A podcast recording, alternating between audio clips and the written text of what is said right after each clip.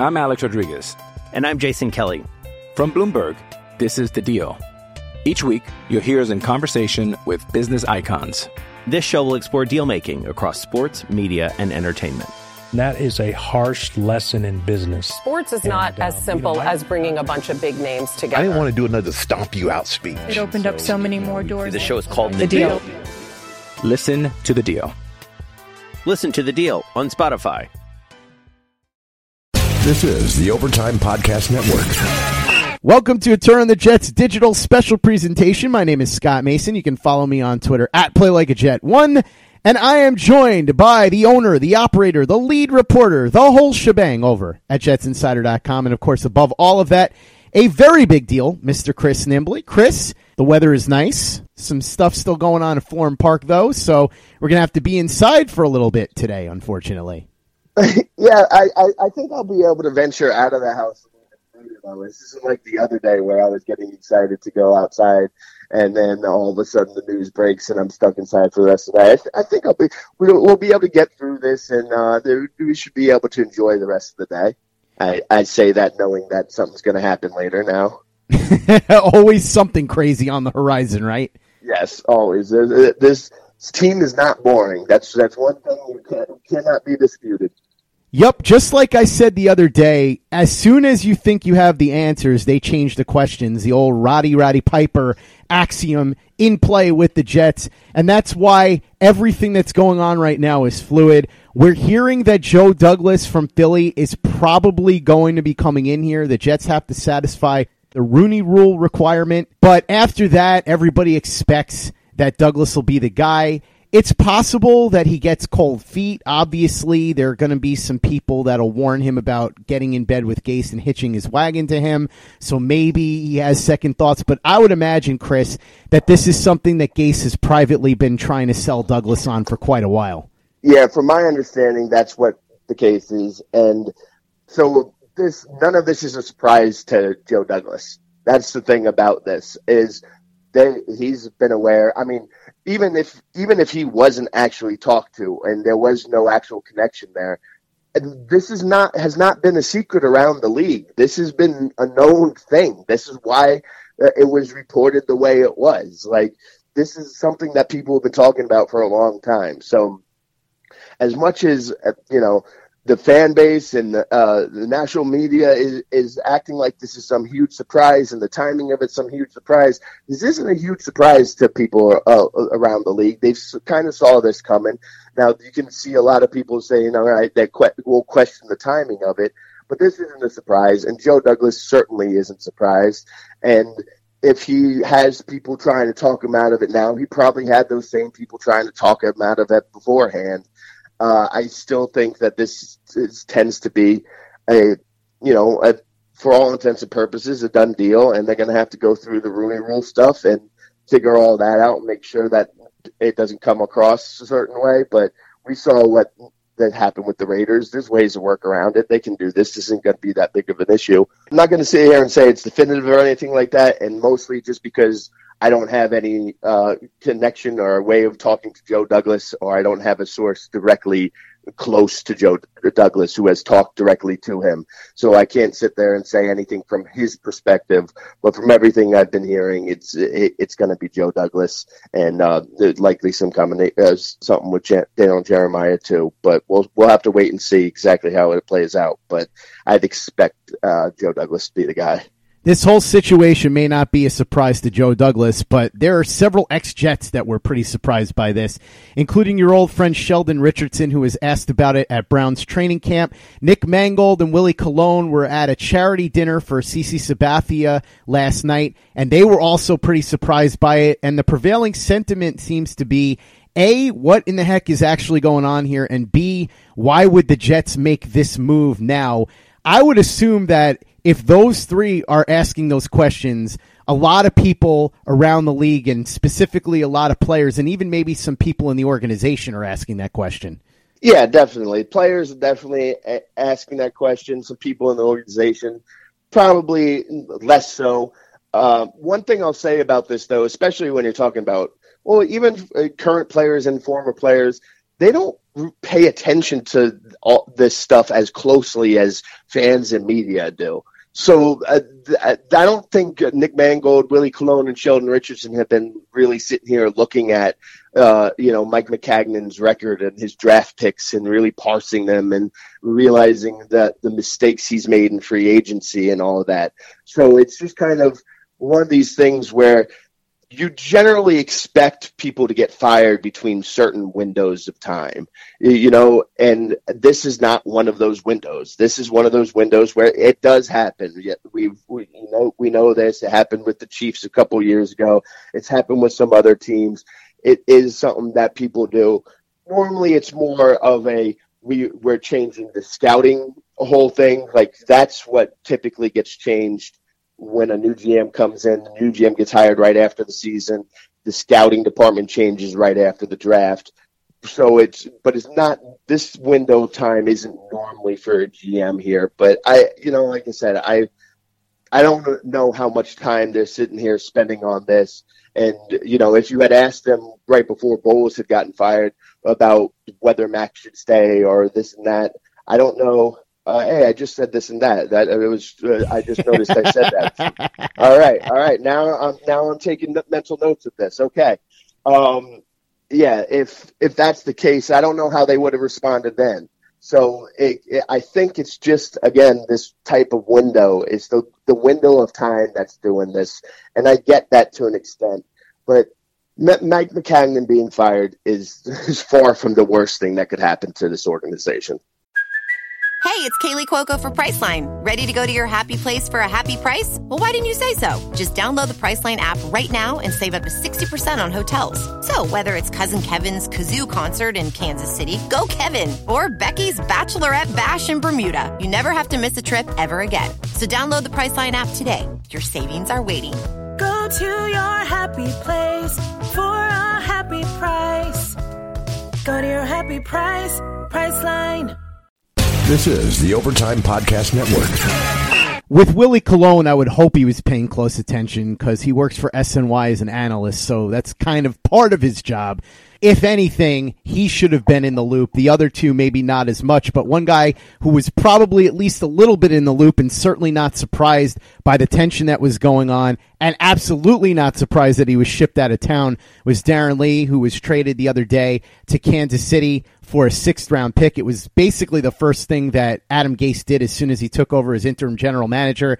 This is the statement that he put out on Twitter after being traded. He said, First off, I would like to thank the Jets organization for giving me the opportunity of a lifetime, as well as the fans that showed nothing but love all of my days there. I'm forever grateful for the years I got to play for Gang Green. Thank you. Which is as nice of a statement as you can put out. Of course, it's not entirely true because obviously we know that he had his back and forth battles on Twitter specifically with a lot of Jets fans, and there were some acrimonious moments with the media and fans. But overall, his time here is going to be marred, unfortunately, by his inconsistent play.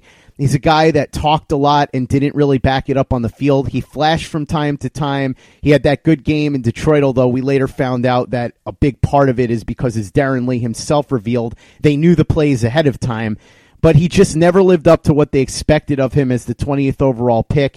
It's the classic case of a guy that was a tweener that they hoped they would figure out the proper role for, and they never did. Maybe he'll have more success in Kansas City in a different defense. Unfortunately, it didn't work out for him here. I wish him the best. It's disappointing that he didn't end up doing better here and earning a second contract, but such is life in the NFL.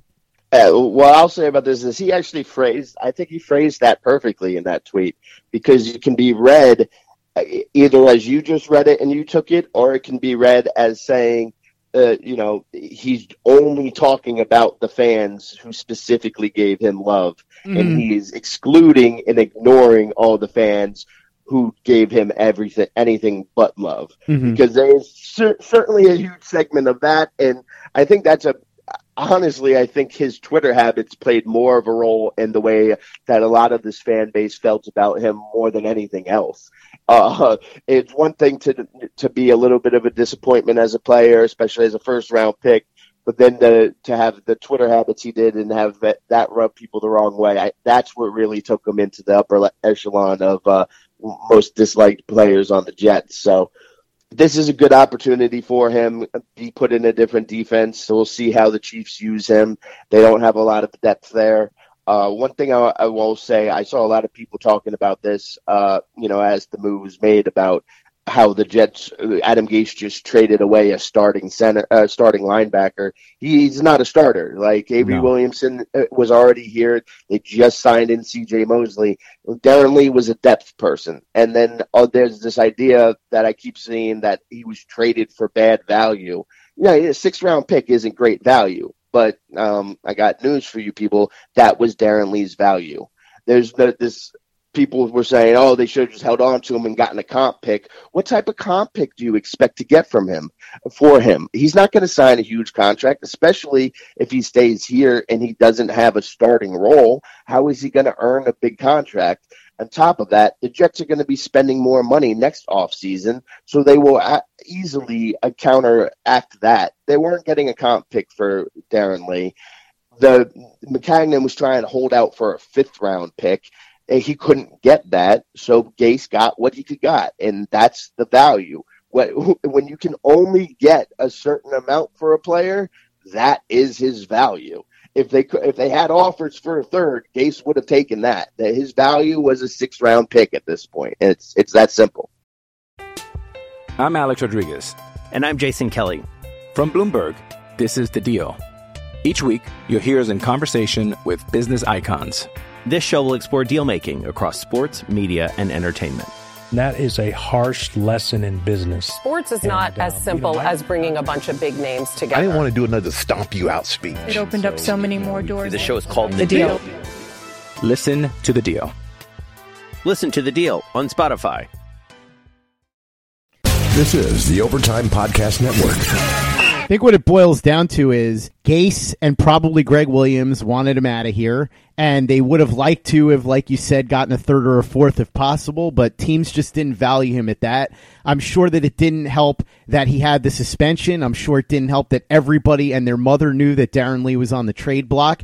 And so at the end of the day, Adam Gase decided he would take whatever it was he could get and move along you can make the argument that the Jets would have been better off keeping Darron Lee and hoping that he contributed more in this Gregg Williams defense, but clearly Gregg Williams and Adam Gase didn't see it that way and chose to move on. But as one guy moves on to a new team, another guy stays. Robbie Anderson finally signs his one year tender, $3 million.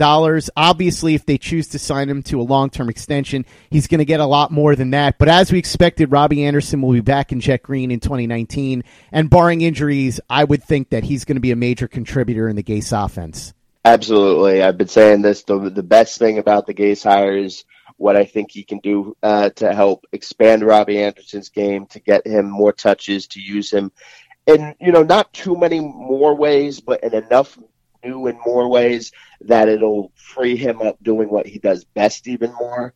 Um, it is interesting the timing of it. You got to wonder if Robbie's like, there's a lot going on right. Let me go sign that contract now and make sure I get on Adam Gase's good side. Uh, it is probably unlikely. It's probably more just a, a coincidence of the timing, but it's it is interesting to think about. But again, uh, Adam Gase is going to love Robbie Anderson, and Robbie Anderson is going to love what just like we talked about. Albert Wilson's the one guy that was really defending him there, and I know that's a different situation since he brought him in from a team where Albert felt he wasn't being used enough and then gave him more of a role. But same thing, Robbie wasn't happy with uh, the limited role he had last year, the limited scope of the offense. If Adam Gase can use him in more ways and get him more touches, he's going to be all about Adam Gase. And Adam Gase is going to have a lot of fun coaching Robbie Anderson with everything he can do. One guy that you would hope he's going to have fun coaching, despite the fact that he reportedly didn't want him in the first place, is Le'Veon Bell. Obviously, that stuff has leaked out now, and so Le'Veon Bell put out a statement, and there's been some talk about how Le'Veon Bell and Adam Gase are going to coexist now with the information out there that Adam Gase didn't want Le'Veon Bell and preferred to get Tevin Coleman for much cheaper. According to Brian Costello of the New York Post, Adam Gase has been in contact with Le'Veon Bell over the last couple of days, and they've been talking. Nobody knows exactly what's being said, but the gist of it is that he's trying to repair the relationship ahead of the season, which is obviously smart. What have you heard about this, Chris? Is Adam Gase at all worried about the effect that this could have on Le'Veon Bell? I don't think he's too. I, I don't think worried is the word I would use there, but he is being proactive. Um, he, you know, he's he said to us before uh, when we went to the voluntary OTAs and he wasn't there. He said that they they stay in touch with Le'Veon Bell. Le'Veon has been in the building since then. He does show up and stuff, so they've been in touch with him. It's not a huge surprise. I don't know how.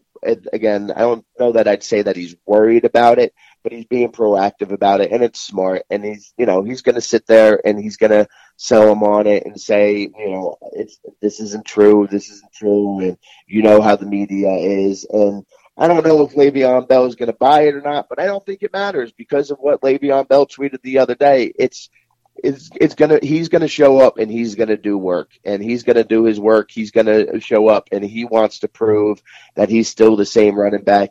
He wants to show out and he wants to win and he's gonna want to play for that another contract or to stay on this contract as long as possible and then possibly get another contract there. So Gase is being smart and proactive here. I would expect that he's probably trying to do something similar with, you know, CJ Mosley. But I don't think I, I would say that he's worried about it. I don't know that that's something that Gase particularly worries too much about, but it's something that he's obviously doing and it's smart and proactive. And I, I don't expect it to be an issue. He's once he's has Le'Veon Bell in here, it, he's not. It's not like he's going to be like, ah, we got to get this guy less touches. He knows he needs to win, and Le'Veon Bell on the roster, he's going to have to utilize him a lot to do that. And Le'Veon Bell is going to show up and play football and, and be a great football player at that. This is the Overtime Podcast Network. Regardless of what Adam Gase thinks of Le'Veon Bell's personality or whether or not he was worth the money that he was paid, Adam Gase knows offense, and anybody who watches football knows that Le'Veon Bell is a deadly weapon in both the running game and the passing game. So if Joe Sixpack sitting on his couch knows it, guaranteed Adam Gase realizes it. And whether or not he wanted Bell, he knows that his best path to winning this season with the Jets is to make sure that Le'Veon Bell is a very important part of the game plan. Yeah, absolutely. And you know, maybe Le'Veon's sitting here and he's still like, all right, well, now I'm going to need to make sure and really prove to him my worth. And he's going to do that. Uh, again, the, the thing with Gase is it's not that he was like, eh, I don't like Le'Veon Bell as a football player. I don't think he's a good running back. Gase knows what he is. It's the, the concern about Gase, uh, about Bell for Gase was his personality there. So maybe he can use this to try to keep him in check or whatever. I, I don't think it's going to matter in the end. Again, I think I think Gase probably has this perception of Bell that a lot of other people do. Where he's going to see him come in and he's going to see him work and he's going to see him do what he does and he's going to realize that Le'Veon Bell's maybe not the problem that he thought he was. I think they'll be able to coexist just fine. I, I don't, and again, he is a special talent and he can help in every possible phase. He's going to help Sam Darnold out so much. Adam Gase is not is not a dumb man, especially when it comes to offensive football. He he's going to learn this and figure it out real quick, and they both need each other. I, I think they'll be fine. This is the Overtime Podcast Network. The fact that Adam Gase apparently didn't want Le'Veon Bell was one of the first details to leak after the firing of Mike Maccagnan and Brian Heimerdinger, but some more things have been leaking out over the last couple of days. Let's start with the coaching search in general. Matt Rhule, what happened there? We had heard that he was brought in and that he was the favorite for the job and that they wanted to pick his staff, and he said no thanks. What exactly was the deal there? Was that a Christopher Johnson call? Was that something Mike Maccagnan wanted? What do you know about this? Yeah, from my understanding, it was uh, it was kind of a Christopher Johnson thing. Like I will go and uh, I'm good with getting a, a, college head coach, but we want NFL people on the staff and NFL people that we can know and trust. And Matt Rhule was just like, you're not going to to have control over my staff. If you're going to offer me the job, I need control of my staff, and that's completely and totally understandable. Uh, I think that it was it was kind of a, a situation where Maccagnan was involved and he was talking about it, but he was uh, giving his input, but he was also trying to kind of please his boss and see what his boss wanted and see what Christopher Johnson wanted and to just kind of go with it there. That's that's pretty much what I've been hearing. He, you know, the McCarthy, he wasn't a huge uh, idea of McCarthy because he figured that McCarthy would take over and uh, push him out. So it's ironic that uh, he I was happy to go along with Gase there, but I think he was he wasn't really too concerned. About, he was mostly concerned about trying to please Christopher Johnson and just go along with Christopher Johnson. So basically, what it comes down to is Christopher Johnson had his favorites, and then Mike Maccagnan would say, "Yes, boss, that sounds good to me." Pretty much, yeah. And like I said, he was trying to read the tea leaves and see where Christopher Johnson was going, and uh, kind of being the yes man in that situation.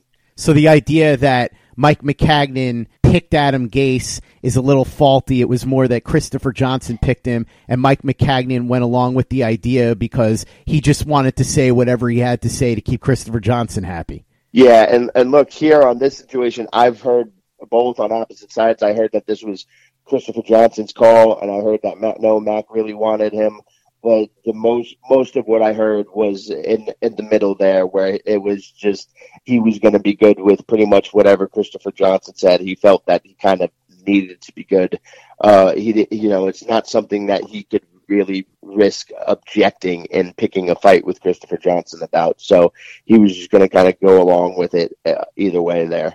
How about Mike Lombardi reporting that Todd Bowles wanted to bench Trumaine Johnson because a, he was ineffective, and B, he was missing team meetings and did eventually get disciplined, but he wanted to flat out bench him and was told by Maccagnan and Heimerdinger that he could not do that.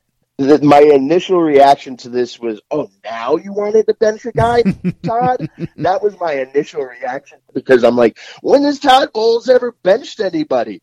But then I sat there, you know, he's in his, his last year he he he knew that it was going to be the end there, and he also, with all the issues that he had had of not benching players, maybe he finally learned that lesson. And I, you know, I don't think it was just because of play, like you just said. It was because of the missed team meetings, uh, different stuff. Even probably even the fact that you know he skipped out on talking to the media after games a couple times, where it's you know, I don't personally care about that, but other reporters make a, a, big deal about it about that, so that draws more attention to it. And Bowles was probably just sick of it and done with it, and wanted to finally lay lay it down the law there. But I kind of get it from Maccagnan and Heimerdinger's point of view there too, because listen, we just signed this guy to a huge long term contract. We can't really risk uh, just sabotaging it at this point. So as much as he did deserve to get benched, now he could have they could have just let him do it, and then when they fired Bowles, been like we tried to talk him out of it. So you you never really want to stop uh, coaches from doing stuff like that. It's not a good look. It's not something you should do. But I, I do get it on that hand too. It, it but it's just funny to me that this that he finally found the line of what he was willing to do to bench a player. Then we also heard from Albert Breer that Gase actually did want CJ Mosley and that the reports previously that he didn't want Mosley were false. It seems like there's some wiggle room here because maybe it's possible he wanted Mosley but objected to the amount of money that was being spent or didn't see him as a major priority. What have you heard about what Gase felt about the CJ Mosley signing? Yeah, what I was told was that he didn't want Mosley.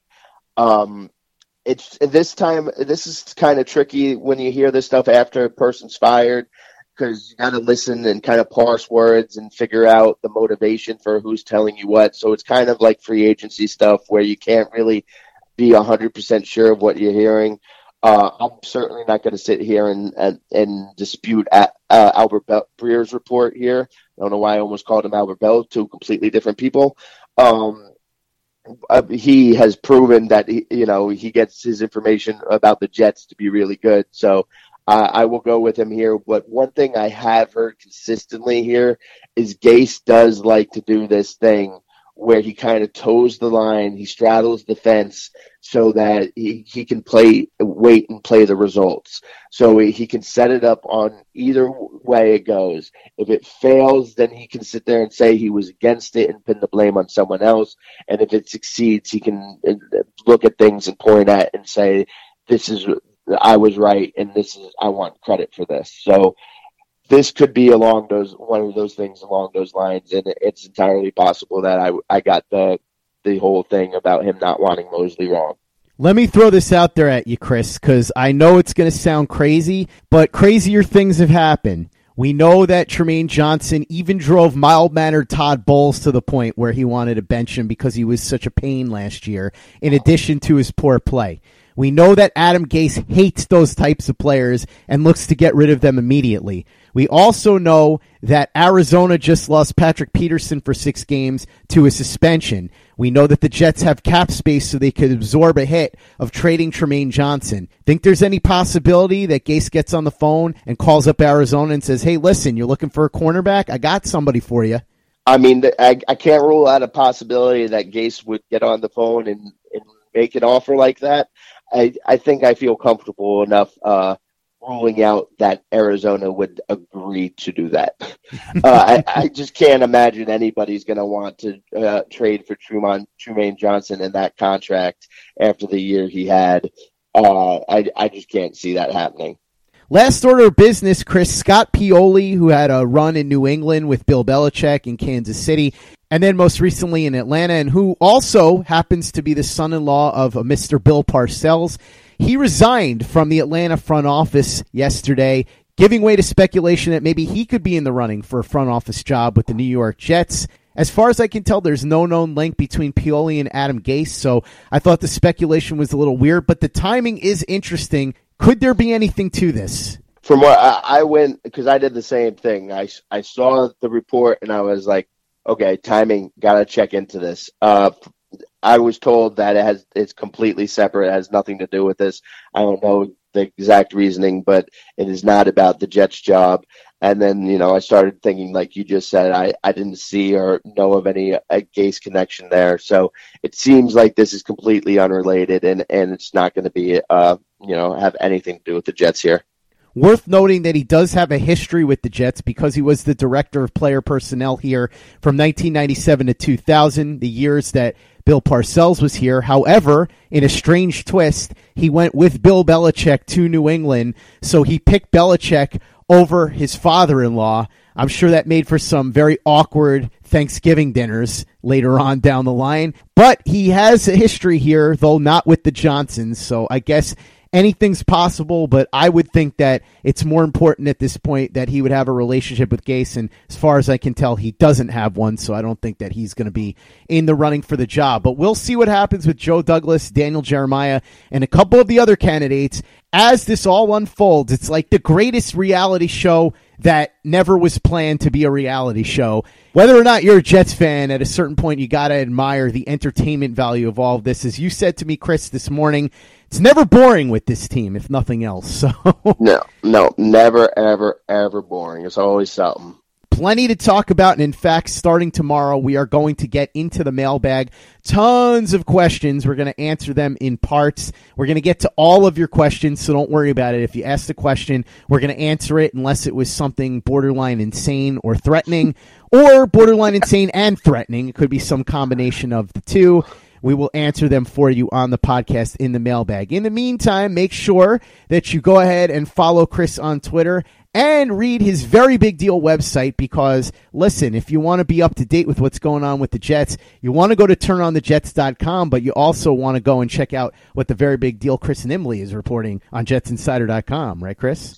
Yes, absolutely. So you can find that work on jetsinsider.com and you can find me on Twitter at cnimbley and at jetsinsider. We will be back with the mailbag tomorrow. In the meantime, follow Chris on Twitter. Go ahead and go to jetsinsider.com. And for the latest and greatest in New York Jets podcast, you know where to go. That's Turn on the Jets Digital and turnonthejets.com.